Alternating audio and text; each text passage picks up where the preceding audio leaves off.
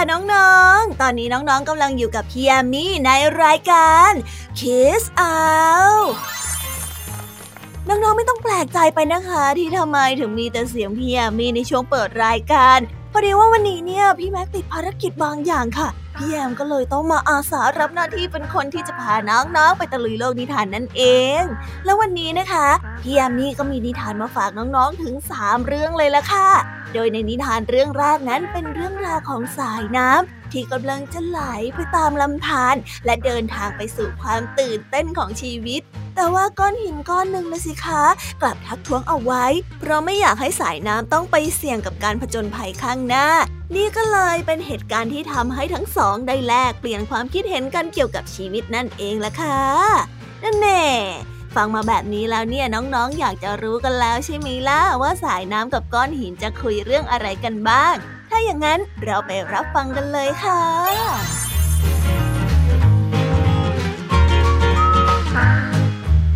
ก้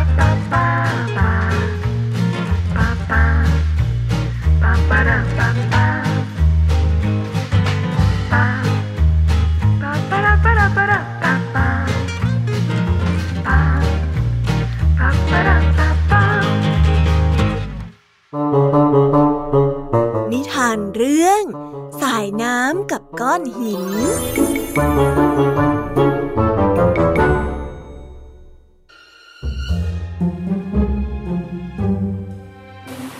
สายน้ำที่กำลังไหลผ่านลำธารเล็กๆ ได้ส่งเสียงทักทายก้อนหิน ซึ่งตั้งขวางทางอยู่กลางลำธารด้วยความร่าเริงว่า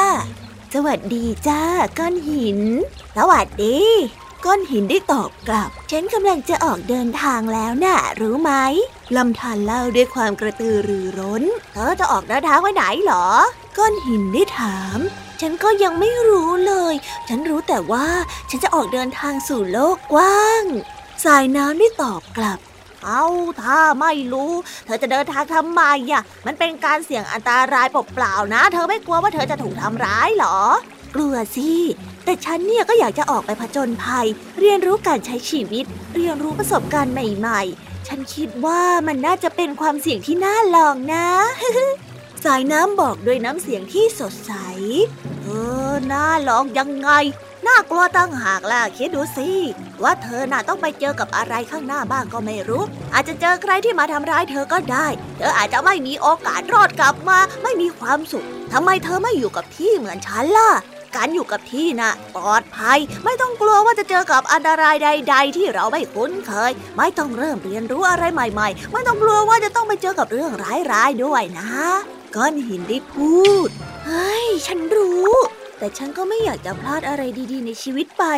บอกตามตรงนะ ฉันเองก็กลัว กลัวที่จะเดินทางไปข้างหน้าแล้วก็เกิดความผิดพลาด กลัวว่าจะล้มเหลว กลัวว่าจะต้องเจออะไรที่ทำให้เสียใจ แต่ฉันก็ไม่ยอมให้ความกลัวนะมันเป็นอุปสรรคทำให้ฉันไม่เดินทางไปข้างหน้าหรอกนะสายน้ำได้อธิบาย โอ้ยตามใจเธอเถอะแต่ฉันคงไม่ทำอย่างเธอแน่ ฉันต้องการความมั่นคงปลอดภัย และการอยู่แบบนี้ก็มั่นคงปลอดภัยดีแล้ว ไม่จำเป็นที่ฉันจะต้องแสวงหาหรือว่าเดินทางไปไหนอีกในเมื่อฉันพอใจในสิ่งที่ฉันมี แล้วก็สิ่งที่ฉันเป็นอยู่แล้วเออไม่เป็นไรหรอกฉันเข้าใจ งั้นฉันไปแล้วนะ ลาก่อนจ้า สายน้ำได้กล่าวคำลากับก้อนหิน ขณะที่ก้อนหินนั้นยังคงอยู่นิ่ง และมองดูสายน้ำที่ไหลไปข้างหน้าด้วยความเป็นห่วง หวังว่าเธอจะปลอดภัยนะ ฉันกลัวเหลือเกินว่าเธอจะไปเจอกับสิ่งที่เลวร้ายข้างหน้า ก้อนหินอวยพรทั้งที่ใจยังกังวล ฝ่ายน้ำนั้นก็เดินทางไปอย่างไม่หยุดยัง้ง ระหว่างทางสายน้ำได้พบกับอุปสรรคมากมาย ไม่ว่าจะเป็นการเดินทางผ่านทะเลทรายที่แห้งแล้งจนเกือบจะเหือดแห้ง ผ่านถ้ำที่มืดมิดน่ากลัว สายน้ำ ได้พบเจอกับเรื่องราวและสิ่งต่างๆมากมายจนกระทั่งวันหนึ่ง สายน้ำก็ได้มาพบเข้ากับพวกพ้อง ที่ไหลมาจากทุกทิศทาง และต่างก็เล่าประสบการณ์ที่ตัวเองได้พบเจอมาอย่างสนุกสนาน ฝ่ายก้อนหินนั้น เพราะความกลัวที่จะต้องเผชิญหน้ากับสิ่งใหม่ๆทำให้มันยังคงอยู่กับที่ และมีความมั่นคงสมดังที่มันต้องการ โดยไม่มีโอกาสได้พบเห็นอะไรใหม่ๆเลย นอกจากสิ่งที่มันพบเห็นอยู่ทุกวัน Thank you.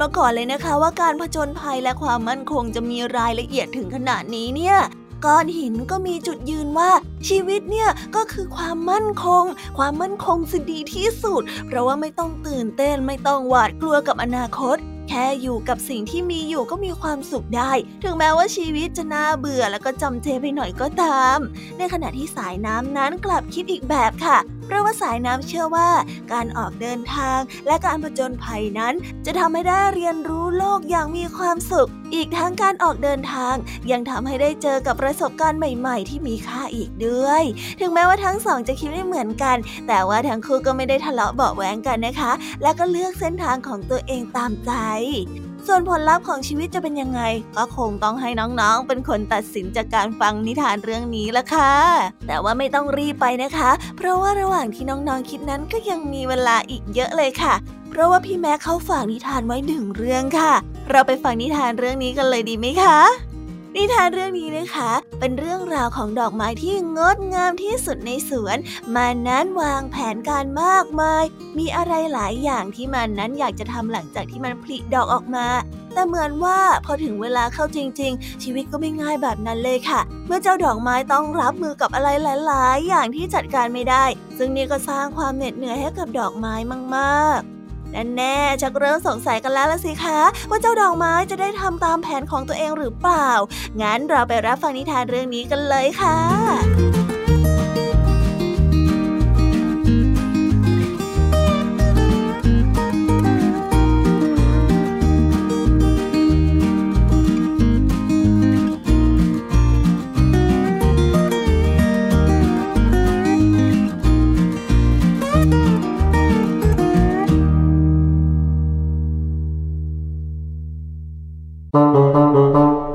นิทานเรื่องสามวันของดอกไม้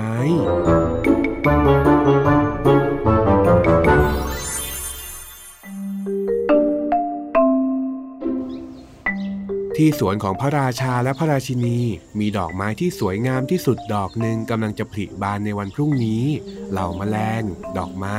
และต้นไม้อื่น ๆ ต่างพากันพูดคุยและรอคอยถึงวันผลิบานของดอกไม้ด้วยใจจดจ่อ เธอบานในวันพรุ่งนี้ เธอจะทำอะไรบ้างล่ะพึ่งตัวหนึ่งได้ถามดอกไม้ที่สวยที่สุดที่กำลังจะผลิบานในวันพรุ่งนี้ ฉันมีเรื่องที่ต้องทำหลายอย่างเลยล่ะ ฉันน่ะตั้งใจที่จะให้หมูแมลงผสมเกสรของฉัน ฉันตั้งใจจะส่งกลิ่นหอมให้ไปไกลที่สุดถึงต่างเมือง ฉันตั้งใจจะพูดคุยเกี่ยวกับความงามของดอกไม้ให้กับพระราชาและพระราชินีฟัง และฉันเนี่ยก็ตั้งใจจะส่งข่าวบอกเพื่อนๆ ถึงการเบ่งบานของฉัน โอ้มีอะไรให้ฉันทำมากมายเชียวละถ้าอย่างนั้นพอเธอแบ่งบานในตอนเช้าวันพรุ่งนี้เธอก็ต้องรีบทำภารกิจต่างๆ ให้เสร็จก่อนพบค่ำเพราะว่าเธอจะมีชีวิตอยู่ได้แค่สามวันเท่านั้น ช้าวันต่อมา ดอกไม้ที่สวยที่สุดในสวนก็ได้ผลิบานออกมาให้ทุกคนได้ชื่นชมในความงดงาม มีหมู่แมลงและสัตว์มากมายมาเยี่ยมชม แล้วก็ทักทายเจ้าดอกไม้จนไม่มีเวลาทำสิ่งที่มันตั้งใจจะทำเลยเดี๋ยวค่อยทำตอนบ่ายก็แล้วกัน เจ้าดอกไม้ได้คิดในใจ จากนั้นมันก็ได้ใช้เวลาทั้งหมดในช่วงเช้าคอยทักทายผู้ที่มาเยี่ยม และพูดคุยถึงความสวยงามของมันด้วยความภาคภูมิใจ จนกระทั่งเวลาบ่ายมาถึง เจ้าดอกไม้ก็ยังไม่ได้ทำในสิ่งที่ตัวเองตั้งใจ เพราะรู้สึกว่าแสงแดดยามบ่ายนั้น ร้อนเกินกว่าที่จะทำสิ่งใด ๆ ได้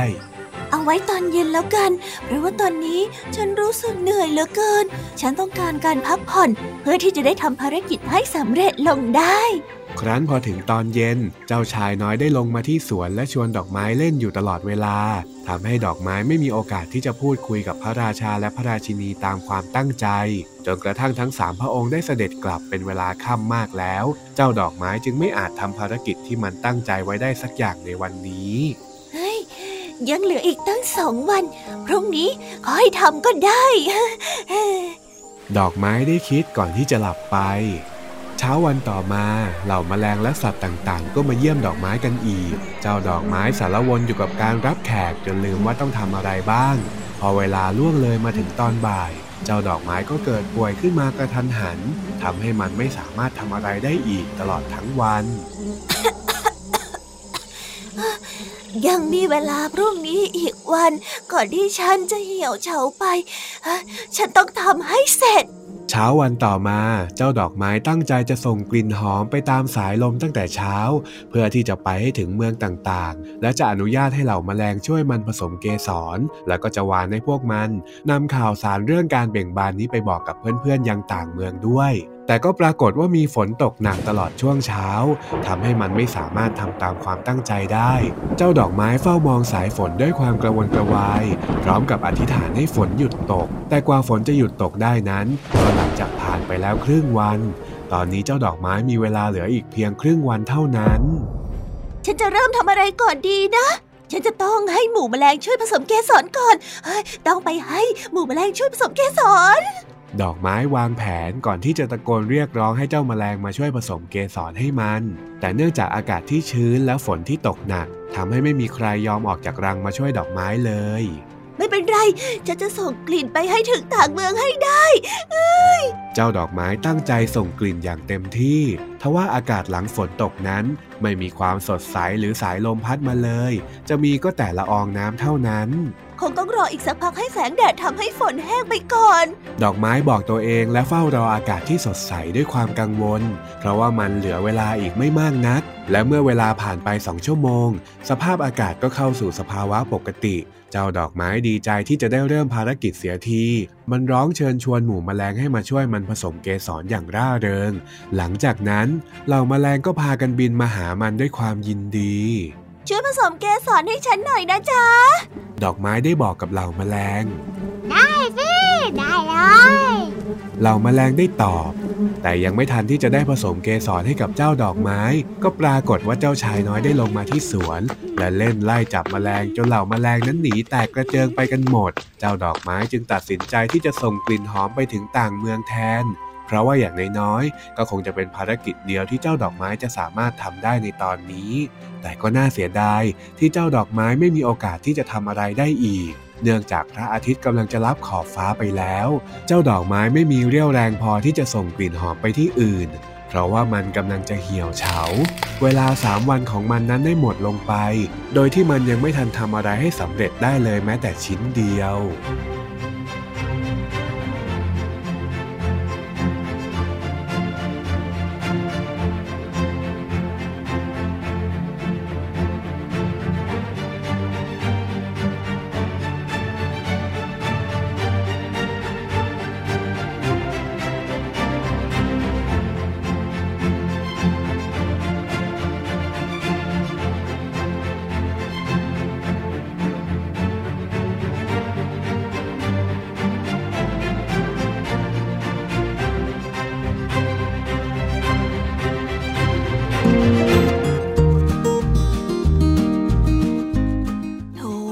ามวันเหมือนจะนานแต่ว่าไม่นานเลยนะคะ เป็นเวลาแค่เล็กน้อยมากเลย เมื่อเทียบกับแผนการที่มากมายที่ดอกไม้นั้นวางแผนเอาไว้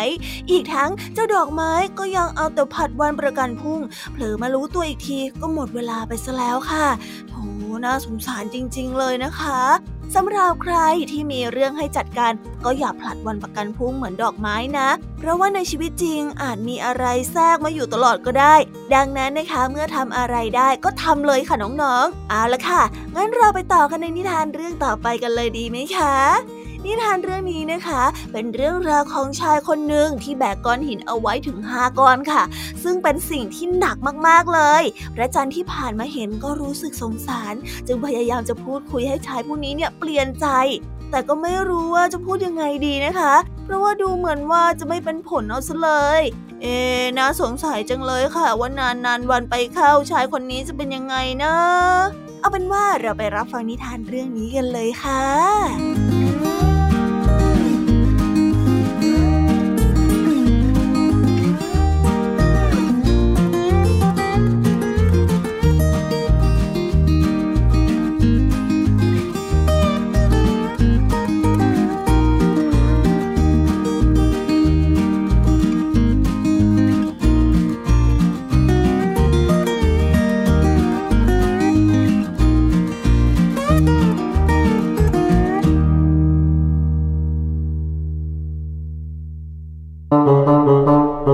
นิทานเรื่องก้อนหินห้าก้อน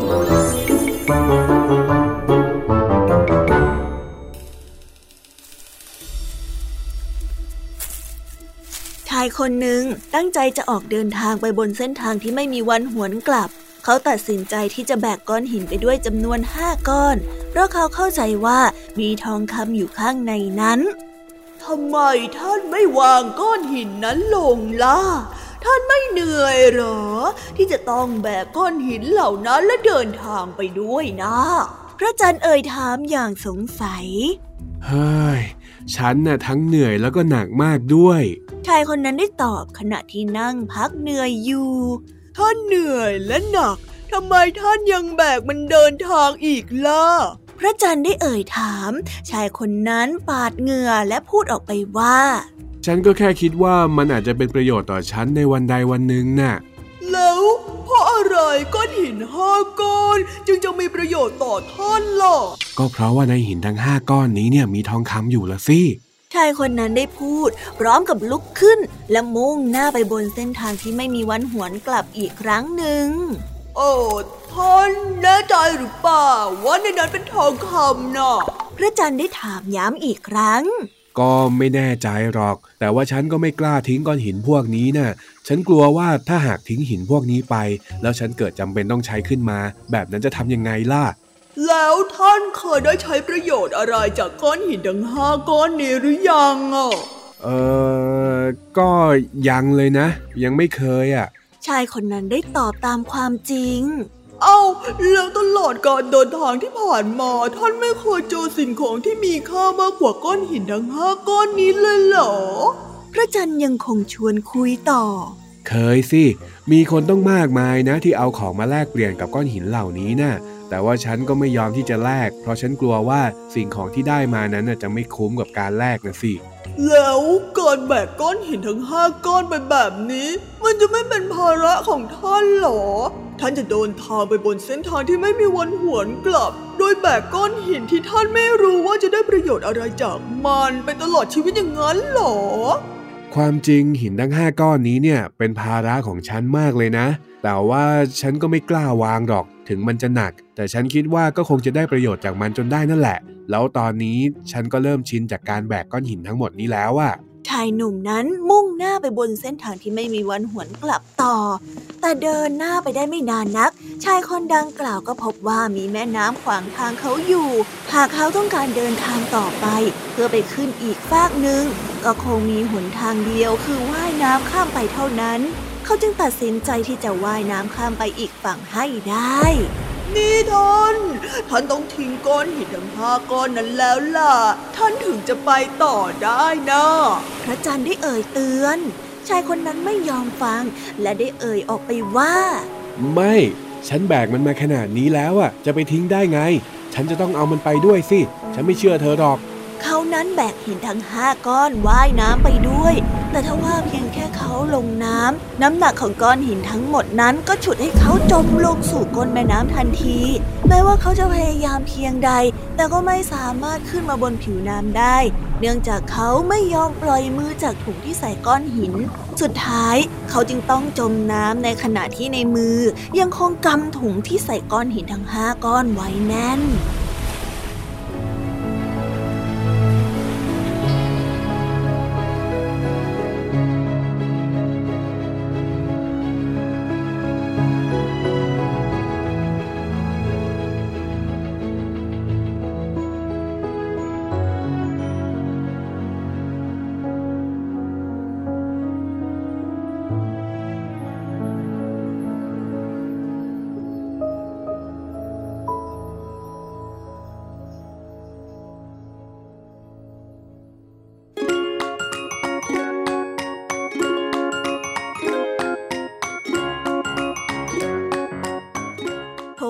สิคะมัวแต่แบกสิ่งของที่แม้แต่ตัวเองก็ยังไม่รู้ว่ามีค่าหรือเปล่าทำอะไรที่ไม่มีเหตุผลจนชีวิตต้องเหนื่อยฟรี แล้วก็มีจุดจบที่น่าเศร้าเข้าจนได้ บางครั้งเราก็ต้องฟังคำตักเตือนของผู้หวังดีเอาไว้บ้างนะ เพราะว่าตัวเราเองบางครั้งก็ยังไม่รู้เลยค่ะว่าเราเผลอเลอลุ่มหลงกับอะไรไปหรือเปล่า น้องๆ แย่แล้วล่ะค่ะ เพราะว่าตอนนี้เวลาของรายการคิสอาหมดแล้วล่ะค่ะน้องๆ คงต้องกลับมาพบกันใหม่ในตอนถัดไป แต่พี่ยามีสัญญาเลยนะคะ ว่าเทปหน้าเนี่ยจะพาพี่แม็กมาจัดรายการให้ได้เลยสำหรับน้องๆ ที่ฟังไม่ทันหรือว่าอยากจะฟังซ้ำอีกรอบ ก็สามารถรับฟังย้อนหลังได้ที่ไทย PBS Podcast นะสำหรับวันนี้คงต้องขอกล่าวคำว่าบายบายค่ะ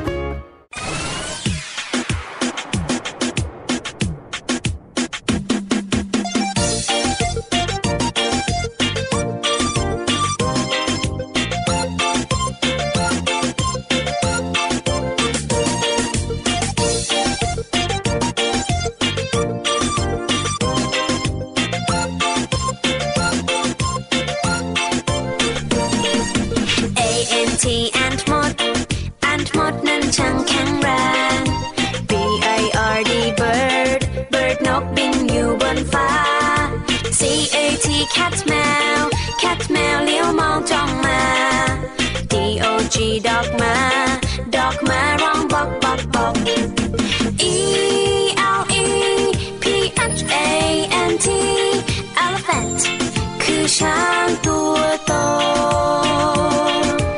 E L E P H A N T elephant ฉันเห็นเจ้าช้ตัวโต F I S H fish bar fish bar ว่ายอยู่ในน้ำ G O A T กดแพะกดแพะชอดอยู่เชิงเขา H E N เห็นแม่ไก่ เห็นแม่ไก่กบไข่ในเล้า I N S E C T insect นั้นคือแมลง J E W L L Y F I S H jellyfish เจ้าแมงกะพรุน K A N G A R double O kangaroo ดูสิดูจริงโจกระโดดไกล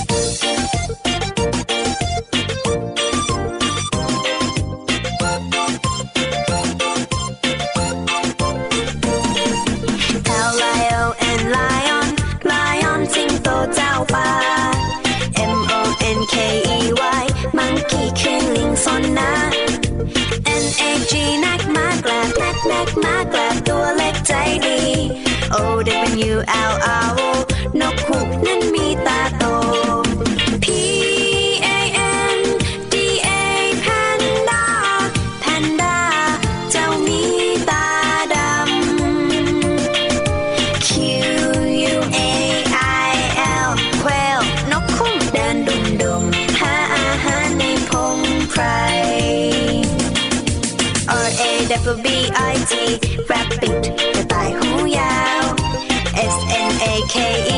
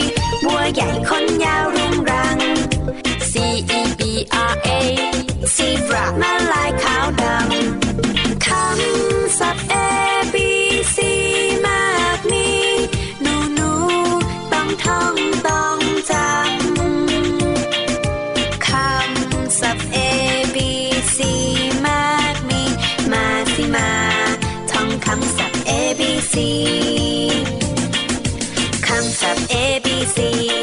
นำหน้าชื่อสัตว์ทั้งหลาย